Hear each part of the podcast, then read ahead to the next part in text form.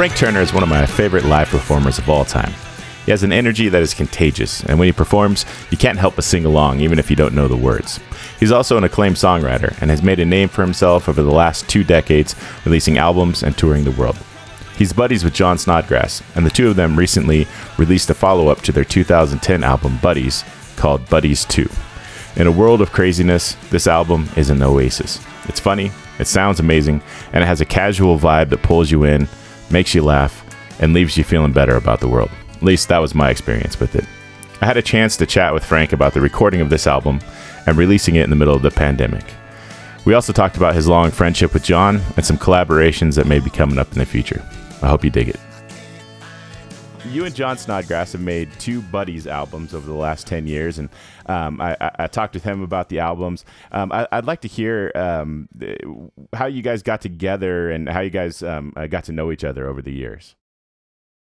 Um, well, it, it, all goes back to a tour that um, the, the great uh, uh, Chuck Ragan uh, organized many years ago called the Revival Tour. Um, and he did it for a few years. And, and, I have to say, it's a shame that he stopped doing it. And, and maybe once we emerge from 2020, it might come back again. Because the vibe was wonderful because it was it was about kind of eliminating ego. You just had a lot of musicians up there sort of taking in turns to play songs, and, and it was a very sort of egalitarian and very musical atmosphere, which I loved. Um, and in 2009, I did the uh, revival tour in the States, and John Snodgrass was one of the other players on the tour for some of it. And, you know, I, I, was sort of aware of who he was from Drag the River and Armchair Martian and stuff like that. But we met for the first time then and became friends. Um, and we got on really well. Um, and uh, the, the whole Buddies project came from one show on that tour. Where we played in Little Rock, Arkansas. And we had. Um, let me politically say, a, a not brilliant turnout. um, you know, it was like a 300 capacity room with about 10 people in it. So what we ended up doing was getting some chairs out and just setting up on the floor. We didn't bother with the PA and just all the musicians sat and all the audience members sat in a big circle passing a bottle of whiskey and playing songs. And it was just a beautiful evening and actually one of the best shows of the tour um, uh, in terms of the vibe and that kind of thing. And uh, a few days later, John and I wrote a song about that show called Big Rock in Little Rock, and we wrote the song in about 10 to 15 minutes. Hmm. Um, and it was a lot of fun, and it planted the seed of the idea of John and I writing songs together very quickly. That's great serendipity. I love that kind of stuff. Well, this album, mm. the, both these albums are, have a, a very unique uh, kind of feel to them, and and it, I think it comes from that collaborative uh, thing that's going on. Have Have you done any projects uh, that are similar to this? Not really. I mean, it's funny. I haven't done that much co-writing in my life. Not because I have any philosophical um, bent against it. It's just that I, I, I've just for such a long time have kind of operated as a as a solo artist, as a writer, you know, um, and and I, I tend to be quite sort of um, forthright in my creativity. Um, that that I, tend, I tend to just sort of show up whenever I have a studio session with a set of songs ready to go, and then it goes on. And you know, John asked, or, or not even John asked, John and I had the idea together, and it was so much fun. And and I would do more if it was to come up, but certainly in my creative universe, this collaboration with John is pretty unique. Yeah. That's cool. Well, it, there's a and without trying to sound dismissive in any way, there's there's kind of a silliness to the record that I I love. Oh yeah, and I, I think it's fantastic. Um, and uh, I I just appreciate your willingness to put yourself out there like that. Yeah, I mean, John John is, um, and again, I'm sort of without wanting to sound in any way dismissive of the man because I love him to pieces. He's one of life's true eccentrics, um, and, and I mean that as a compliment. And he's a very very funny guy as well. Um, and in his own material, he writes some pretty funny, um, short, fun little songs. And, uh, you know, there are times when I often think of my own output that it could do with a little bit more levity.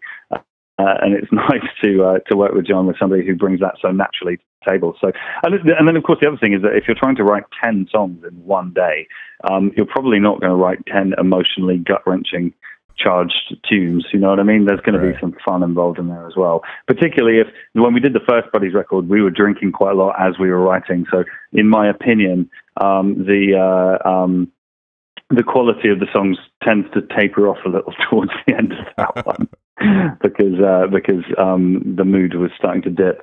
Uh, this, I mean, I, I love that first Buddies record. I'm really proud of it. It's got a special place in my heart. I have to say that um, uh, I feel like this Buddies 2 is a much better album.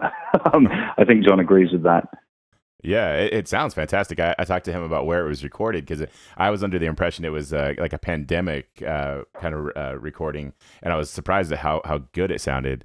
Um, and, oh, thank you. And well, I'll take that as a special compliment because it was a, it's kind of my first outing as a mixer and engineer. Um, you know, we wrote the songs in a day, and then I set about kind of fleshing them out and, and putting together the arrangements. And I, I basically my lockdown project has been learning the tools of the trade to be a mixing engineer and a producer and a, and a recording engineer. So um, we were fortunate enough to get our buddy Stephen Egerton from Descendents um, wanted to play drums on the album. Uh, we in fact wrote a song called Stephen Plays the Drums. Right. Um, you know, he was up for it, and um, you know he he works in the blasting room, so I had some very well played, very well recorded drum parts to work with. But you know, I laid down everything else and then mixed it myself, and I'm, I'm glad that it came out sounding good. That was the intention.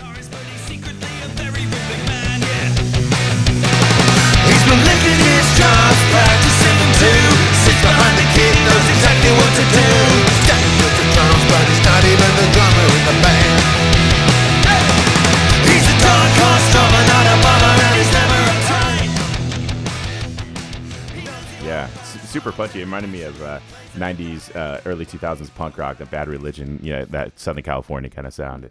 Well, you've just nailed my taste in music right there. So thank you.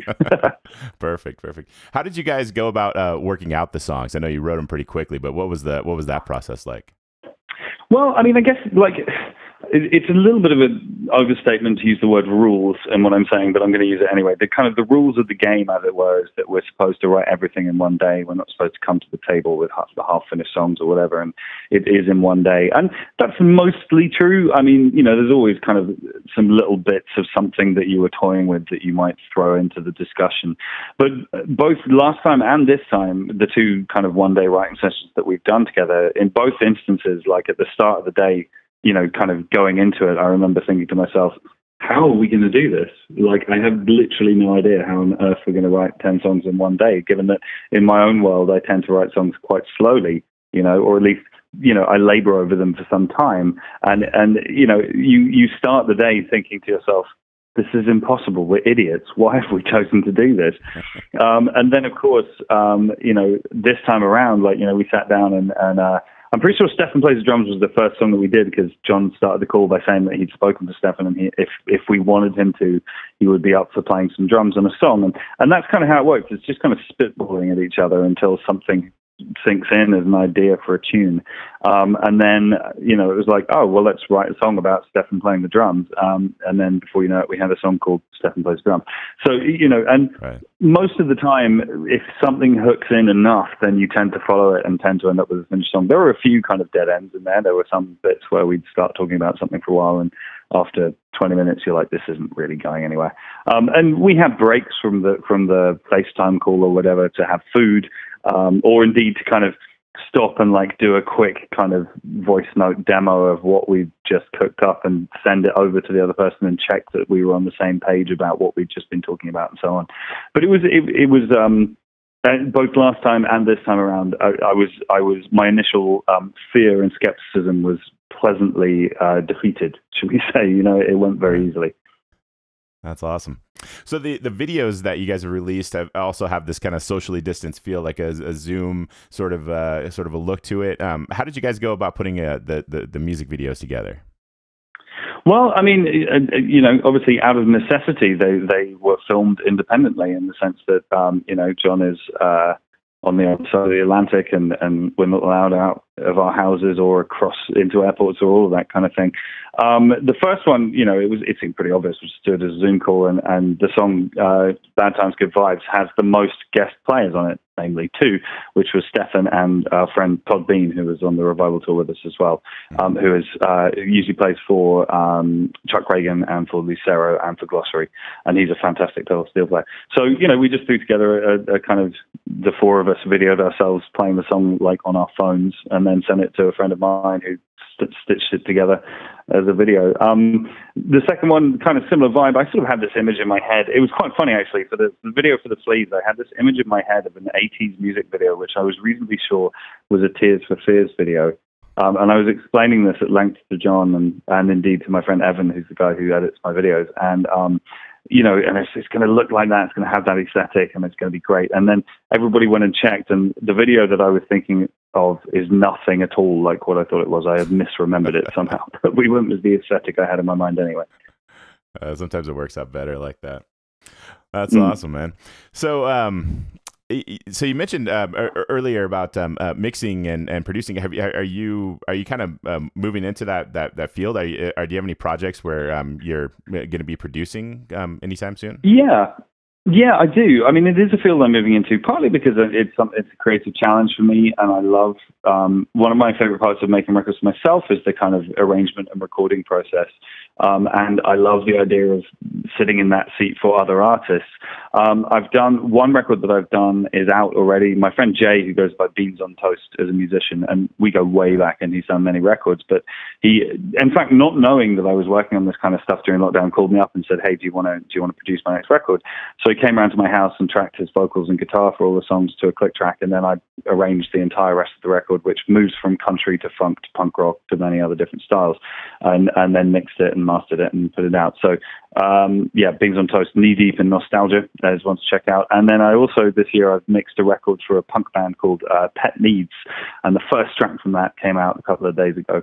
Um, and the rest of the record will be dropping next year. And again, I mean, it's it's it's I love doing it. It's kind of funny. I want I was about to say like I'm really proud of it, which feels like a weird thing to say in the sense that I didn't write or record the music for Pet Needs. So it's entirely them. But like I'm I'm proud to be associated with the project and have helped kind of shape it a little bit. Um, and I've got a few other things in the pipeline, and, and uh, you know, I mean, partly it's out of necessity in the sense that I cannot tour right now, and I need something to both occupy my time and to pay the bills. Uh, but it is, you know, I find it uh, to be a, an excellent creative challenge as well. Fantastic. I'm looking forward to uh, hearing those. I, I, didn't realize that you had uh, produced that um, uh, that that album. I'm going to check those out for sure. Cool. Awesome. Thank you.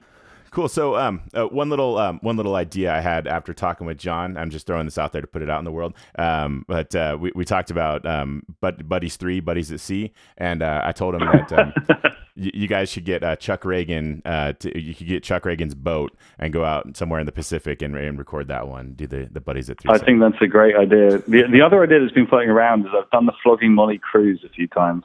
Oh, Obviously, yeah. it got cancelled this year, which is a great shame. But um, hopefully, that will get up and running again at some point in the future. And um, yeah, at the very least, we should perform it on the Flogging Molly cruise. I mean, whether or not we're actually going to successfully record it in that atmosphere, given my experience of what that cruise is actually like, um, name, namely utterly debauched. Um, I don't know, but yeah, I mean, I, I think the idea of some water-based recording sounds pretty good. That's awesome. All right, man. Well, that's uh, that's all the questions I had for you. Do you have any uh, closing thoughts or uh, anything else you wanted to say? No, man. It's lovely to chat to you. I mean, it's a, here's a here's a quick story for you. So, um, obviously, like everybody else, I've been attempting to finish Netflix during the lockdown because what the hell else do you do with your time? Right. Um, with my wife, and we were watching um, some kind of gritty crime drama. I can't remember what it was. It wasn't The Wire, but it was something along those lines, and it was set in an American city and kind of the rough end of town. You know, I want to say like the south side of Chicago or something like that. And and the, the scene opened with a with a shot of in a street in in a rundown part of America. And my wife and I both completely spontaneously were like, "Oh God, I miss America."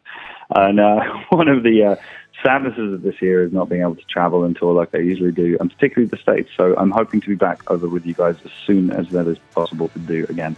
I couldn't tell you when that's going to be, but I miss touring in the States an awful lot. Well, a big thank you to Frank Turner for taking time out of his day to chat with me about that album. Make sure to go check it out. It's called Buddies 2 with Frank Turner and John Snodgrass. It's awesome, and uh, I know you'll love it.